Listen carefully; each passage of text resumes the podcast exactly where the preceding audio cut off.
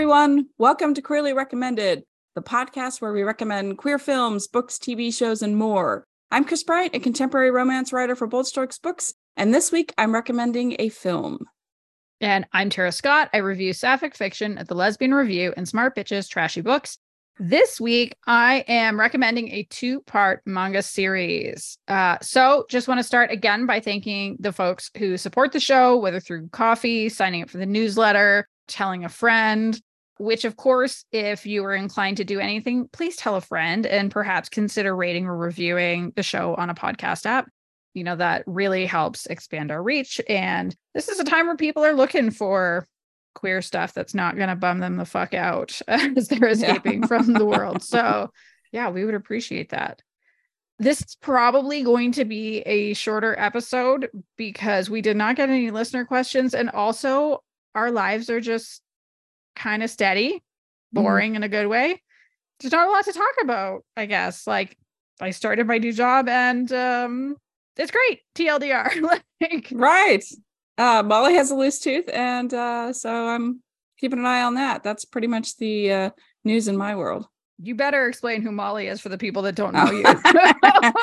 How does anybody in this world not know Molly? My sweet little Westie puppy. She's not really a puppy. She's 16 and she's crippled and she's amazing and I love her and she's getting older so she's losing her teeth. I think she's maybe has maybe I don't know like six left.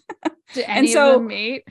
Well, yes. So she has her she lost one of her canines and she's getting mm-hmm. ready to lose another one. It's kind of loose and I've like felt it and she like pulls mm. away. She doesn't like me to touch her mouth. I mean, I get it. I don't like people to touch my mouth either. No, unless I give them full permission. So that's right. So she's yeah, she's got one that just like wiggles, and I'm just like, I just I, there's a part of me that wants to t- just kind of yank it out, but then I don't want to mm-hmm. pass out. So no. I just want to like wake up one day and like, oh look, your tooth. Are you just scanning the floor every day just to see if there's a tooth there? Well, uh since she's not mobile, I pretty much scan the areas where she's at. Like, oh right.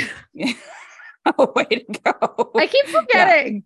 Yeah. Like, I can't move, Tara. Like I know this, like I know this, right. but even you were talking about somebody going for a walk and you know, and I was like, well, why why don't they take Molly with yeah, and then it's like, oh right. Molly can't yeah. walk. but she has a fantastic stroller. I mean, I have spent top of the line money for the stroller. It's amazing. It's it's actually it is a pet stroller and it has oh, like okay. a apocalypse wheels. I mean, I'm getting ready.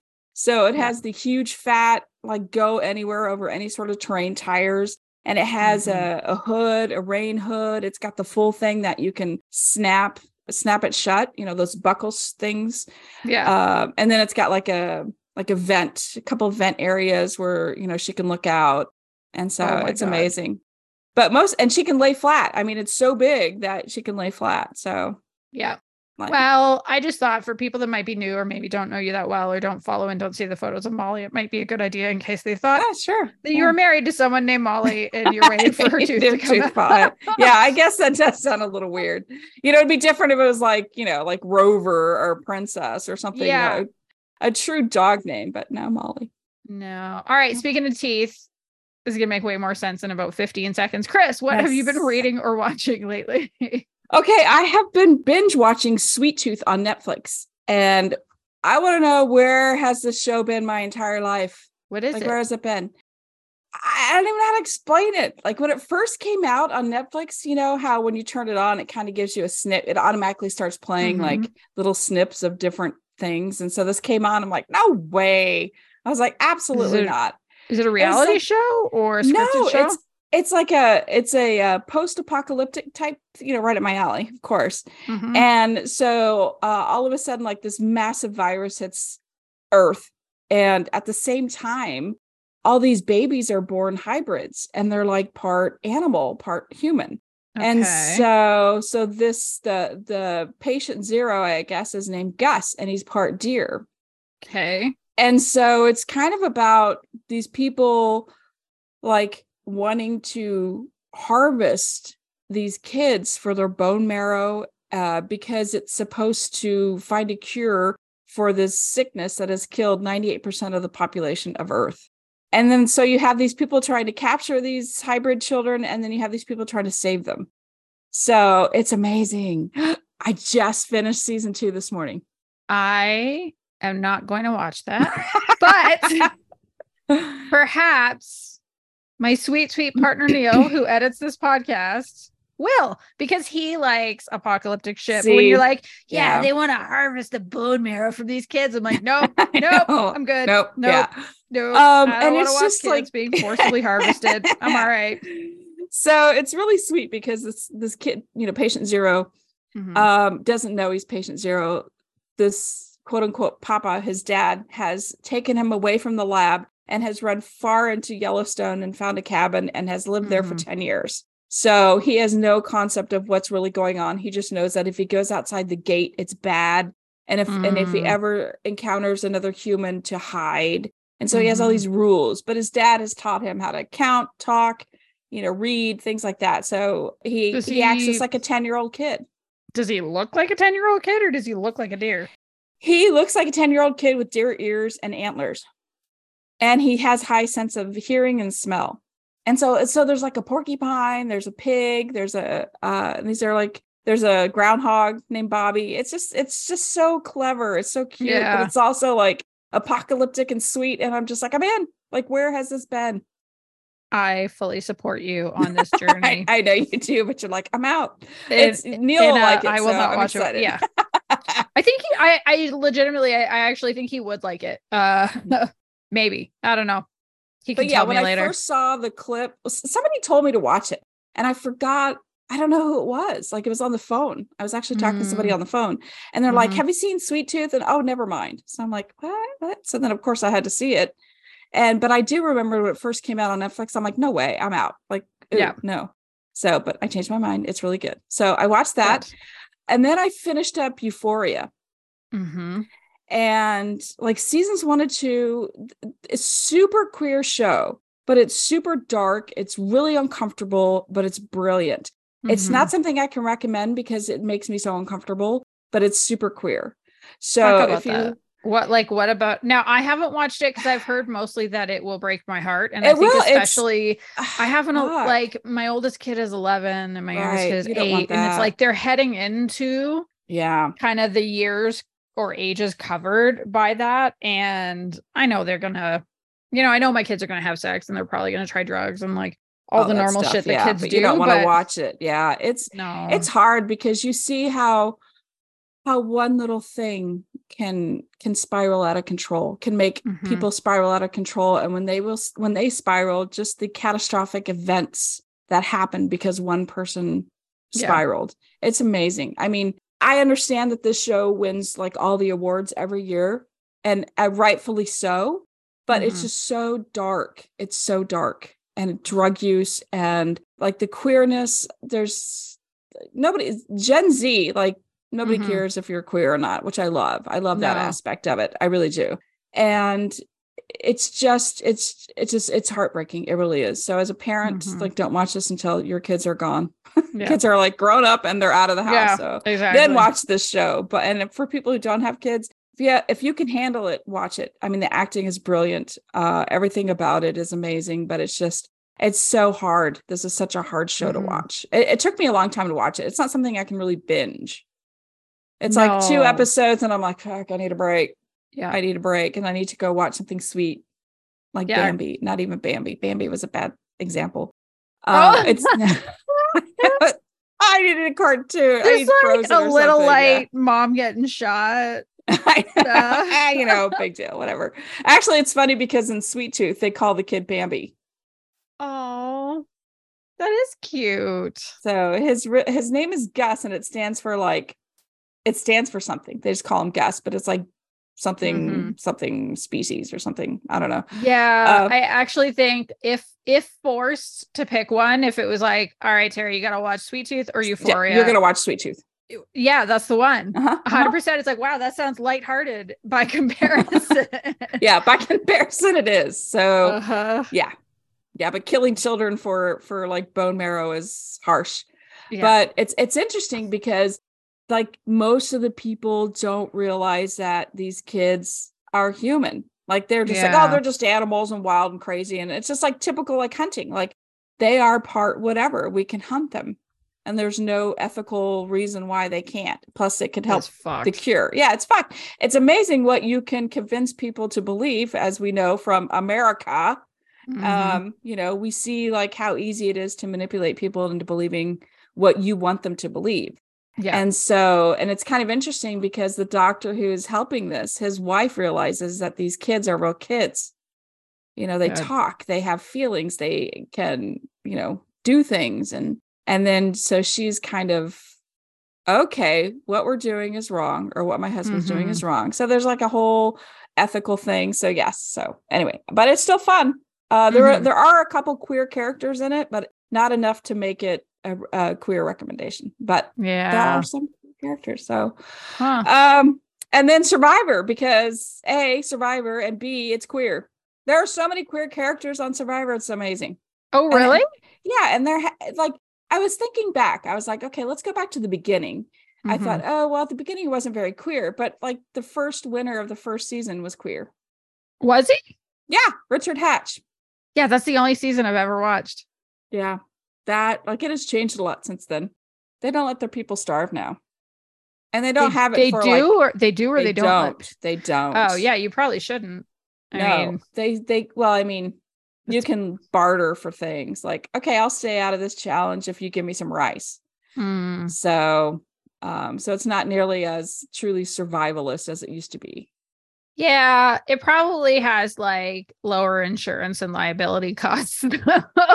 Plus, they don't do it as long. They only do it for like 30 days or 33 days. It used to be like 47 or 46 or something like that. Yeah.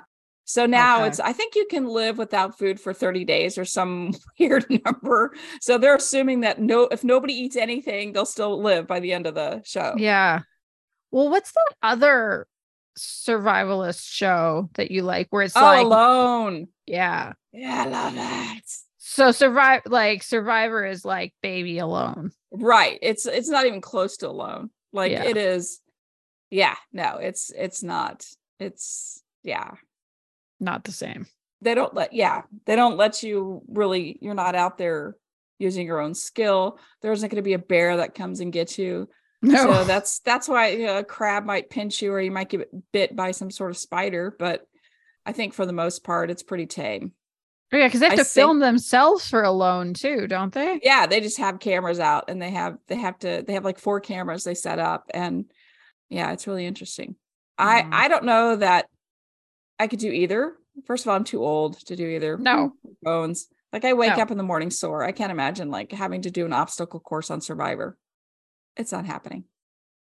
No, that's like no. I need the bathroom fan turned on for the sound, but I also right. need a fan by my bed. Eh, but I also need earplugs and like special pillows and right. No, yes. No. Yes, I I'm too comfortable. I mean, when the apocalypse comes, I I have everything to survive, but but I don't know that I'm going to just because like my body's no. like mm.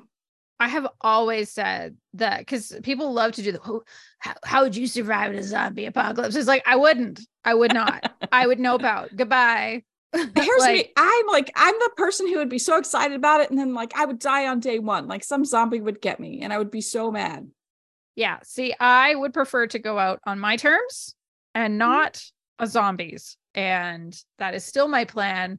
So right. yeah, it like mm-mm, no, it it an apocalypse situation where it's like I can't, but I can't have my hugging pillow. Like it doesn't work. Come out, yeah, no.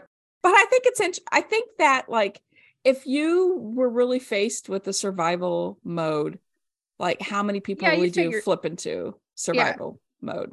Yeah, we'd figure some things out. I yeah, think my would. biggest problem would be, and I mean not just me, like a lot of people who live in in urban settings is just like knowing how to be self-sufficient right. how do i acquire food how right. do i or how do i grow food how do i you know all of mm-hmm. those things um so yeah I, you'd have to leave the cities you'd have to find some other place to live with people that know what they're doing and find ways to contribute right. exactly Mm-hmm. So it w- I think yeah, it's a bad idea overall. I don't really want a zombie apocalypse, but if we do have it, I'm gonna sort of be ready, but at the same time, I need to get the hell out of here. The good news is like Kansas, Kansas, there's nothing in Kansas. I could probably go somewhere in Kansas and never be found again. Oh yeah, I could go somewhere in Alberta, but then I'd freeze to death in the winter. yeah, that would suck.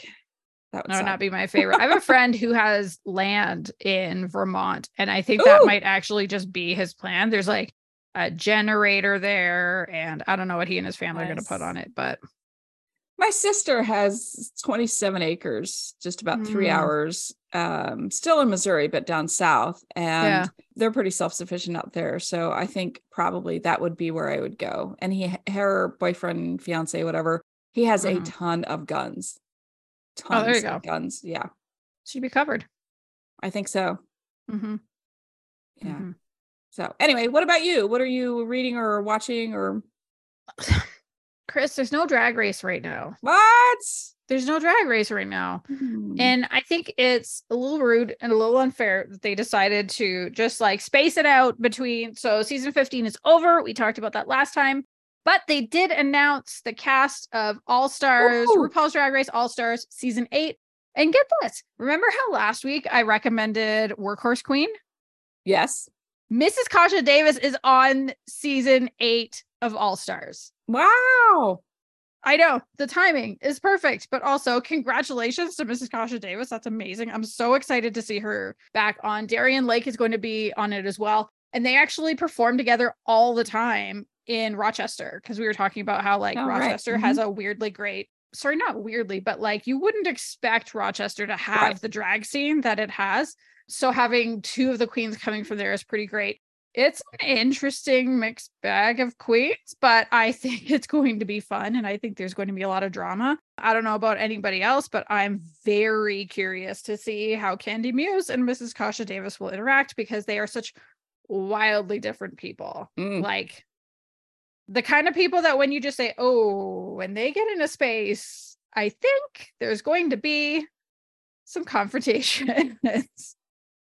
and I'm waiting for it. So none of that. But uh we finished The Mandalorian. Oh, you're ahead of me. I hear you're not quite done. I only have one more episode left and I forgot about it. I forget about it all the time. It's a great episode. So I got to the end of the episode and then I realized that I watched this whole season with the completely wrong perception of what was going on.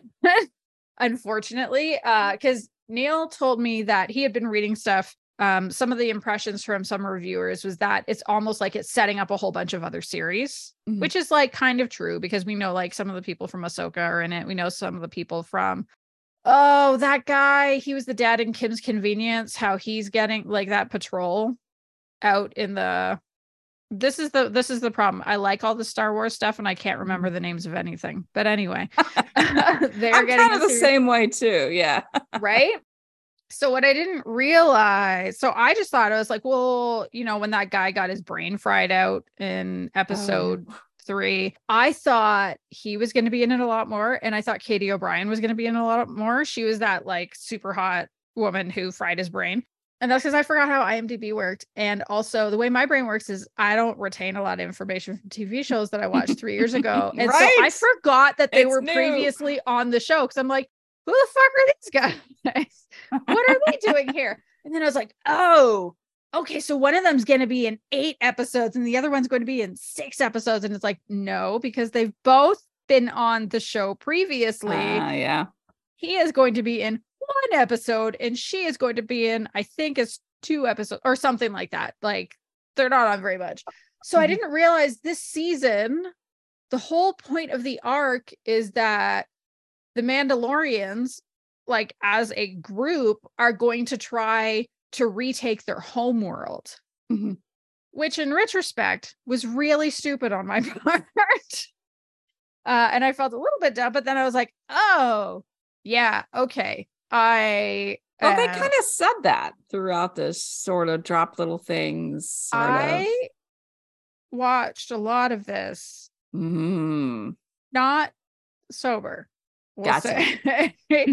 and sometimes the cannabis lets details through, and sometimes it does not. And I'm going to say it did not. So this is me putting my hand up and saying I was an idiot, but I quite enjoyed it. I okay, good. I have a fondness for the Mandalorians, and I was pretty excited to see them actually go to Mandalore and see what it's like and and what's going on there. Have you seen Ant Man and the Wasp: Quantumania? No, I want to see it though. Is it good? Is it? Do you need a brain? I don't think you need a brain. No. it looks like it in the trailer. It's like really intense. So we had fun with it and it's very watchable, mm-hmm. but I think it's kind of tonally incoherent. Okay. And so for most of it, it's like, no, we are a very serious space fantasy movie. And then like this joke gets busted out of nowhere. And it's like we laughed, like it was funny, but it was like, wait, did this wait, what kind of movie is this? What's happening? Mm-hmm. And also, I don't even know why they have the wasp in the title. Like she's in it. I'm not saying that Evangeline Lilly is not in it, but like I feel like she is in it for the absolute bare minimum they could possibly do oh. and still have her in the title and still have her as kind of a part of the plot. And I don't know if it's because she tanked her own brand by being such an outspoken anti vaxxer, but it was, and also she gives this like big matronly energy to where I was very confused about this family unit where it's like her and her parents and Scott and his daughter. And I was like, what's that about? Why are they all a family unit? And then at the end, when they do this, like, I love you, I love you thing, I was like, oh shit, are they together? Like I had forgotten that they were even together because they there are no there is no chemistry, there are no romantic vibes. Ah. She's just barely there. Like it was so strange. So it's I would say if you if there is a way for you to watch it without paying money, I would do that, but I would not. Is it on like pay. Disney? Is it on Disney or what is it on? Do you know? I think so. Okay. Yeah, I think I so. Or it's on That's... it's on video on demand. Uh, I think so. Oh, yeah. No, okay. Yeah. Wait, so. wait for it to hit Disney. It's not like a you absolutely must pass on it, but it's more like expect it to be kind of stupid. And and some parts are like fun stupid, and some parts are just I was laughing because it was stupid, stupid. Oh. Like, That mm. is that is a good one to not watch fully sober if you are inclined to grab a beverage or grab a I mean if you're sober it's fine. I mean sober life is com- like I get it. I fully respect it. Uh, but I'm saying you Kris who I know are not fully sober, you might perhaps imbibe. Mm. Yeah, grab something. And then the other one so I am still continuing on my journey of watching films that were made in India. I watched one that pissed me off and Ooh. stressed me out. And I'm not going to name it because it is quite well loved.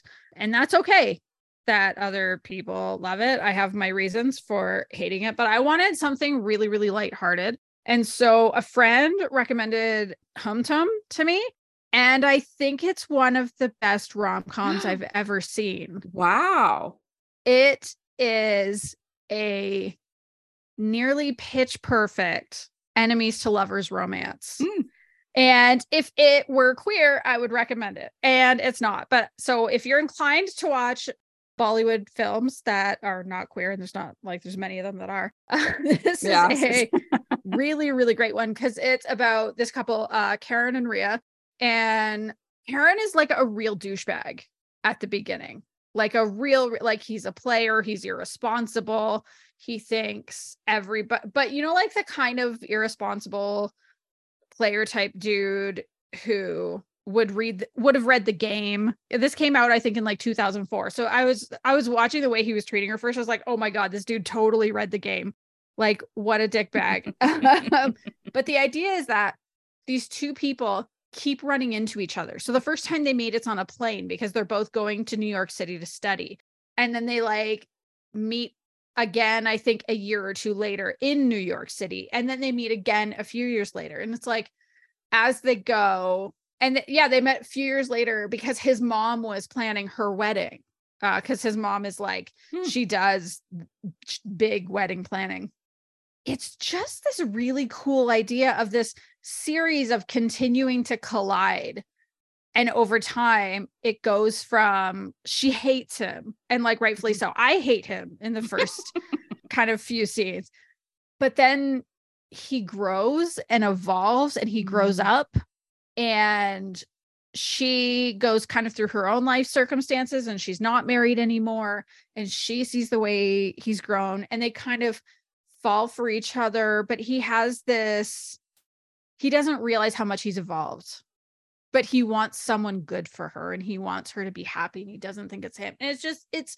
perfect Aww. and it made me feel feelings and i loved them and it's going to be a perfect movie for when i'm sick and just want to watch something lovely that i really loved before.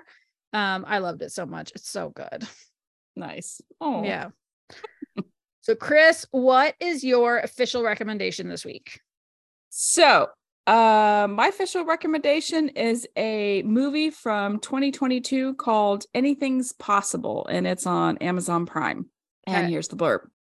Anything's Possible is a delightfully modern Gen Z coming of age story that follows Kelsa, a confident high school girl who is trans, as she navigates through senior year.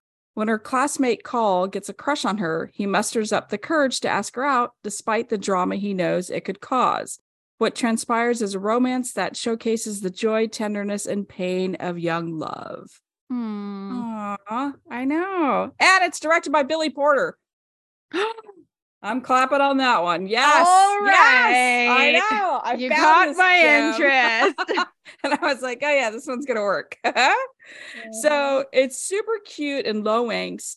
And Kelsa has decided to start her senior year with the best positive. It's going to be the best year ever, as it should be. And she just she has she has great friends and she has, just has a wonderful vibe and she's beautiful and confident and her mother is very supportive of her mm and it's kind of cute because her mom's like a doctor and uh, is really pushing her to get her college exam or her college essays done. Like everybody's parents are pushing their kids yeah. you know throughout this movie to get their college exams to, or i keep saying exams but they're essays essays college essays. Ah! Mm-hmm. anyway uh Khal is a quiet kid. He really likes kelsa they have art class together and they kind of pair up and and have one oh of their God. first assignments is to have to draw one another or paint one another. It's just so cute. It's just so adorable. Yeah. And he's been thinking about her for a long time, you know, because they've been in school together like the whole time. But he's afraid that his friends and family won't accept him and uh, he, that he won't accept him for having a trans girlfriend. Like they right. like they he's just afraid like even his friend his best friend is just like a total asshole about queer people at mm-hmm. all the mm-hmm. time and his friends always like oh that's so gay that's so gay he says things like that so yeah. and, and it never bothered Khal before like mm-hmm. never never bothered him but on the flip side he also doesn't want to ruin their their friendship mm. you know because Khal and uh, Kelsa have a really nice friendship and have over the years. Mm-hmm. So meanwhile, like Kelsa's in, and I think they're in the cafeteria and she has two best friends and she's like, Hey, like, who does everybody like? Because we haven't really discussed who we like this year. And so one friend says a name, but then her friend Em actually says Khal's name. And that throws Kelsa for a loop because she's like, wait a minute, I think I kind of like him too. But she doesn't Aww. say anything. So then it's like a bad, weird situation where Khal knows that Em likes him, but mm-hmm. he likes Kelsa and he doesn't know because he's so quiet and shy. He doesn't know how to say it, how to actually approach her and and just like ask her out because yeah. also Em's always there. It's like a big, big, huge thing. So um so you can't yeah, you can't spoil. Sorry. Yeah, I know. I'm not gonna spoil. No, that's that was you was, would be so mad at yourself. oh no. Oh, that was a Molly no, thing. yeah. Fine. So we have to cast. We have to cut. We only cut spoil when there's dinosaurs. yeah. Nope. We're good on that. Um, okay. So finally, mm-hmm. Khal decides to ask her out in front yeah. friends. So that causes a lot of tension. But I mean, that's how it is. That's how. Mm-hmm. Yeah. He had to. He had to do this to get what he wanted. And same thing. He has the same concept. It's my senior year. I've got to make make this yeah, happen. Now or never. It's now or never. So it's kind of cute. They they have this relationship and it's real sweet to watch. And also understanding how Khal handles this. You know, he's mm-hmm. he's worried about how his how his parents take it. And of course, his best friend reacts exactly how he thinks he does. And the ending, it's the right ending for this movie. It is absolutely the right ending. It's a realist, realistic ending and it's good. It's a good ending. Good. It sums it up well. And I liked so so Kelsa has this YouTube channel and I really like this whole concept and I actually we'll get to that part but she has this this channel that helps other transitioning people mm. understand things and mm-hmm. it's hidden from everybody. Like nobody knows that she has this channel. Like her mom doesn't know her friends don't know. She mm-hmm. just has it out there. And but uh, everybody Khal, knows she's trans right? Right. Everybody knows okay. she's trans. There's no there's absolutely no secret there. But she has this whole journey recorded. So Khal finds it and he starts and he watches it and watches it. There's this one little clip video clip um, mm-hmm. that he decides to share with everybody because she's like you know she had a really bad experience. Everybody just like went off on her. And she's like, you know what?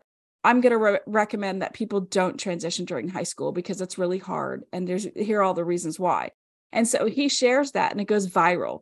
And then mm-hmm. everybody knows it, it, kind of has a has a, a domino effect, you know, because then people are like, hey, your mom is my doctor and all this stuff. And so like it has this this this kind of a uh, like a not a really good mm-hmm. effect and it it did exactly opposite of what she wanted it to anyway long story short she ends up uh, keeping it keeping the uh, the the channel because she does know that it that it's very helpful uh, for transitioning youth and i think that everybody should watch this because it really is an incredible journey and to see what actual people go through especially in high school uh, mm-hmm. we know as adults we kind of know that high school sucked but it's even different now because there's so many more there's so many challenges that kids have now that we didn't have you know especially social mm-hmm. media that is a big one and yeah. um so this is kind of good for uh, just to see a career journey and and see it play out and uh, i recommend it for that i will say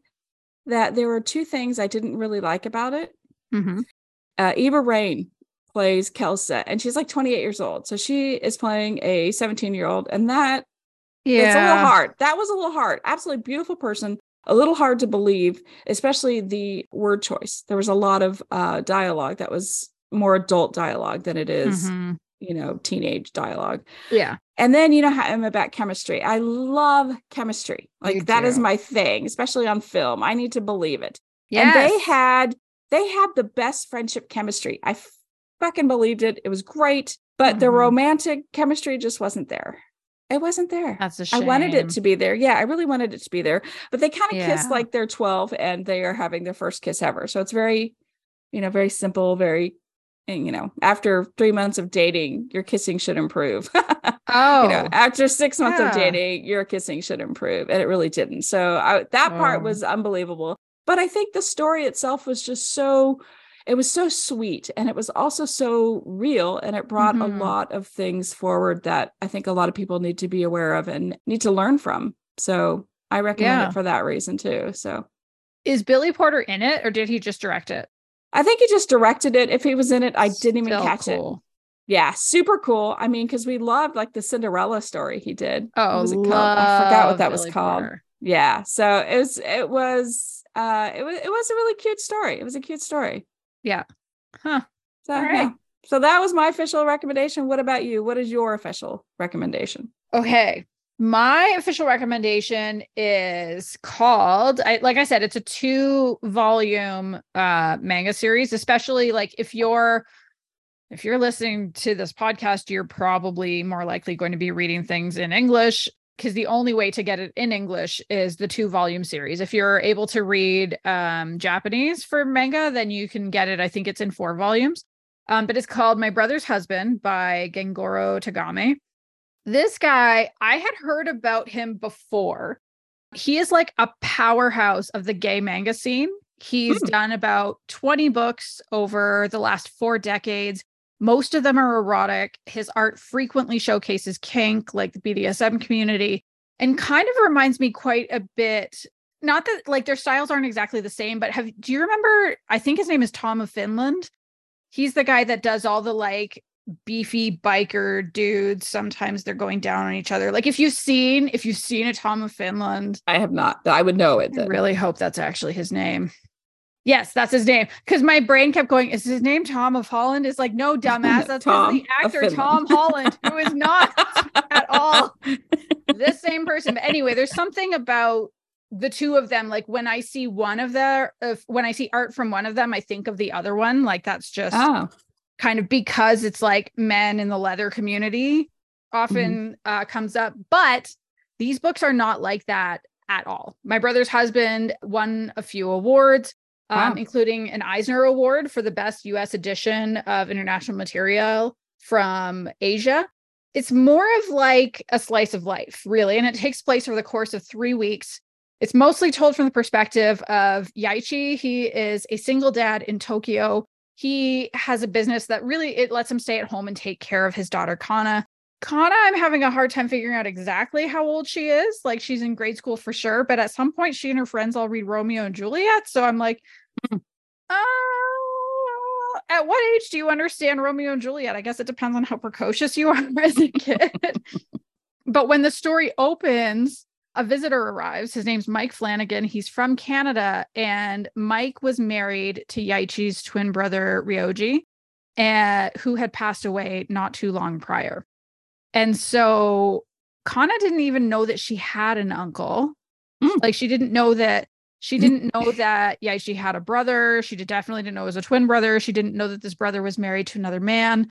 And the reason Mike is there is he wants to get to know Ryoji's family and he wants to connect with the place where he was born and raised, kind of as a part of his um, grieving process.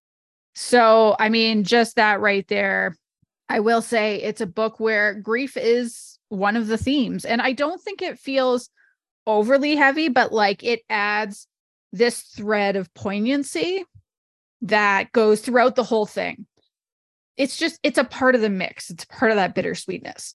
But because the whole story is told from Yaichi's perspective, we see him like a lot of it is kind of his journey with homophobia. And he's not he's not like the all gay people should die kind of homophobic. Mm. Thank goodness. But it's, you know, kind of more of that casual homophobia.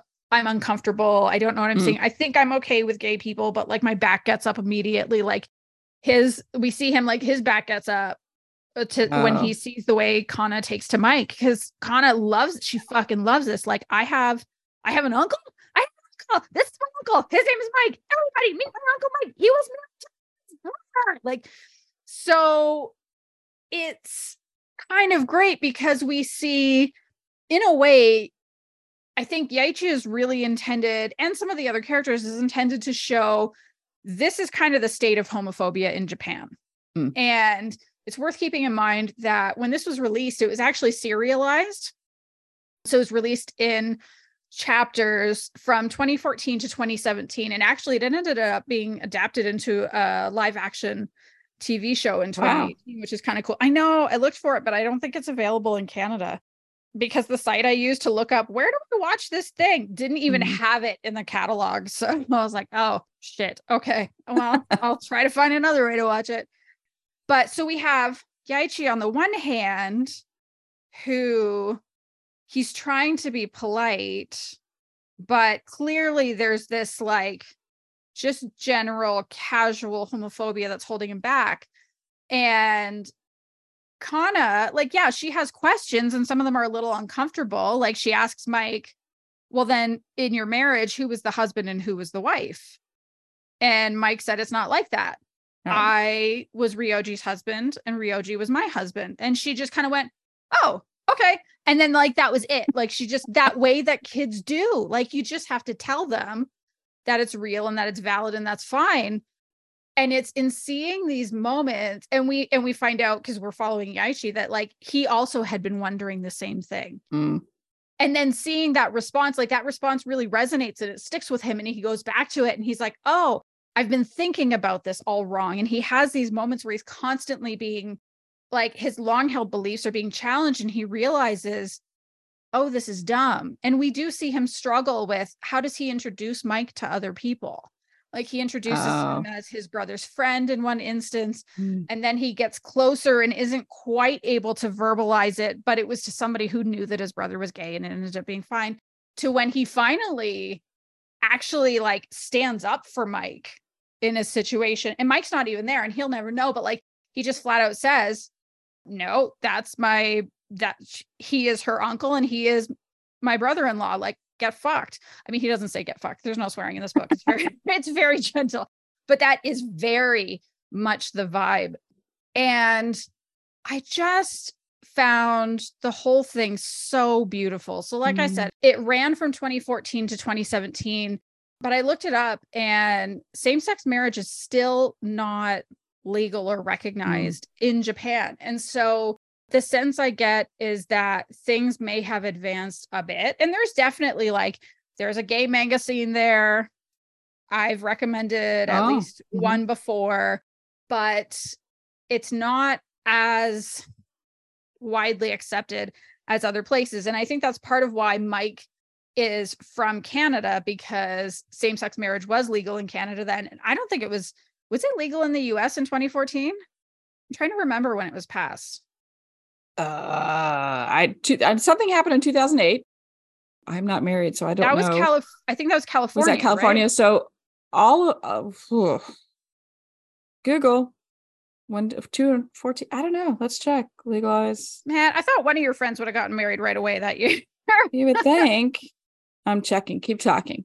So it was definitely legal in Canada. So I can see why they had Mike be Canadian because they basically talked about like the differences in the two cultures. And it was almost like you can tell in Yaichi's perspective he almost couldn't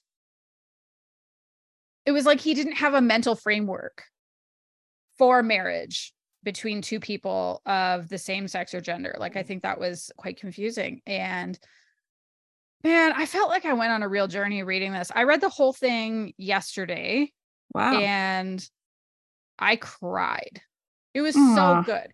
Like especially the last volume. Um because mm. it really does do the what what makes a family? Who is your family? Because there's also Yaichi's ex-wife is still they still get along. Like they divorced for very good reasons. They had been fighting all the time before that, but you know, they kind of said Kana is the most important to us. And so she is an active member of their family. She doesn't live in Tokyo. She lives a couple, like a few train stops away but we see as she comes in and she meets Mike and she immediately accepts him and it's this really um, lovely beautiful thing. And I loved how patient Mike was because this guy showed up and like he's grieving. He's right. just been widowed like I think a month prior or something like that. And he but he also understands part of why Ryoji had to move away was he needed to live in a place where it was just easier to be gay because he had come out to his brother and his brother didn't reject him, but like things changed right. after that. Like the tone of their relationship changed. And so Mike knew this and he wanted to really kind of bond with this family and he's so patient and again like thank goodness for Kana. She's I I I don't I hesitate to call her a plot moppet which is a it's actually a term from Smart Bitches Trashy Books when there is a child in a book that's there purely to move the plot along because I don't think that's the case. I do think Kana is her own character, but at the same time, Yaichi probably would never have accepted mm-hmm. Mike so quickly into their family if she hadn't been there. So I think if people can handle, I mean, obviously, content warning for homophobia, but literally the whole point of this story is, you know, getting up, yeah it's kind of homophobic in Japan and it's pretty difficult know, to be a gay person living here. But guess what? We're real people with real feelings and we deserve to have love and be parts of families too. And. I think it is absolutely worthwhile reading. It's just so beautiful. So, yeah. So, oh, I'm, I was going to add that it was in 2015. Legalized oh. USA marriage, 2015. So, yeah. So, if if same sex marriage wasn't legalized in the US until 2015, then it wouldn't have made sense to have Mike be an American. So it absolutely made sense that he was Canadian. Canadian, right. Oh, there's this beautiful part towards the end where he shows Yaichi just photos of them and their That's life. Sweet. And it's so good because you see Yaichi say, like, oh, I haven't seen this expression on his face before. Aww. And the part that's so sad is that the expression was joy. Like, that's sweet. The fact that it just, oh my God. The other thing that is so, oh. so, so fucking cute, and it comes up like fairly early, is Mike hugs Kana and she's like, What are you doing? And he's like, I mean, this is a hug. That's what we do in Canada to show right so affection. And yeah. and she was like, We don't do that here. And she just like loves it and kind of jumps Aww. on him. And it's so Aww. great. And it comes up kind of like later as a thing too. So it's just like man, you want to feel all the feels. Like as long as that's sweet. Like I said, as long as it's okay to have grief as kind of, I would say it's almost a part of like the set dressing.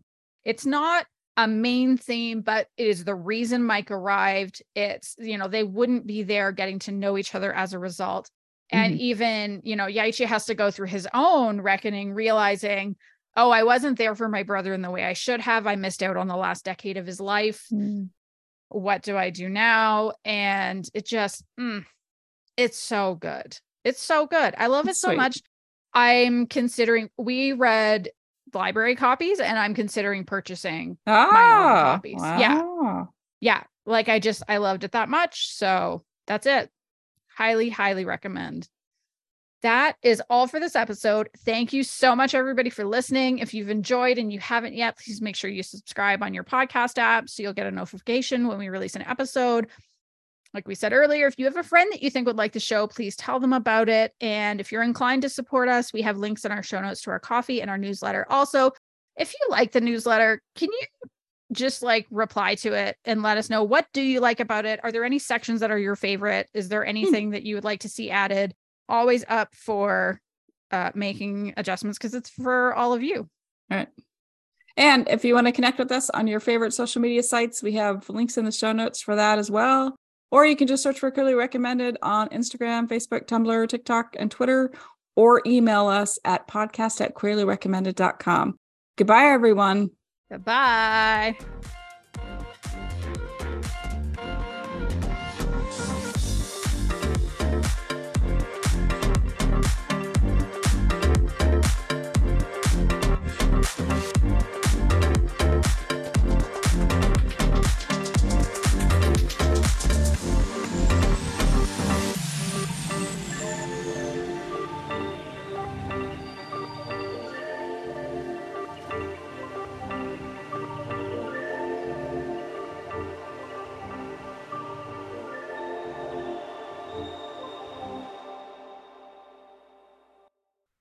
Lesbian Review and Smart Bitches Trashy Books.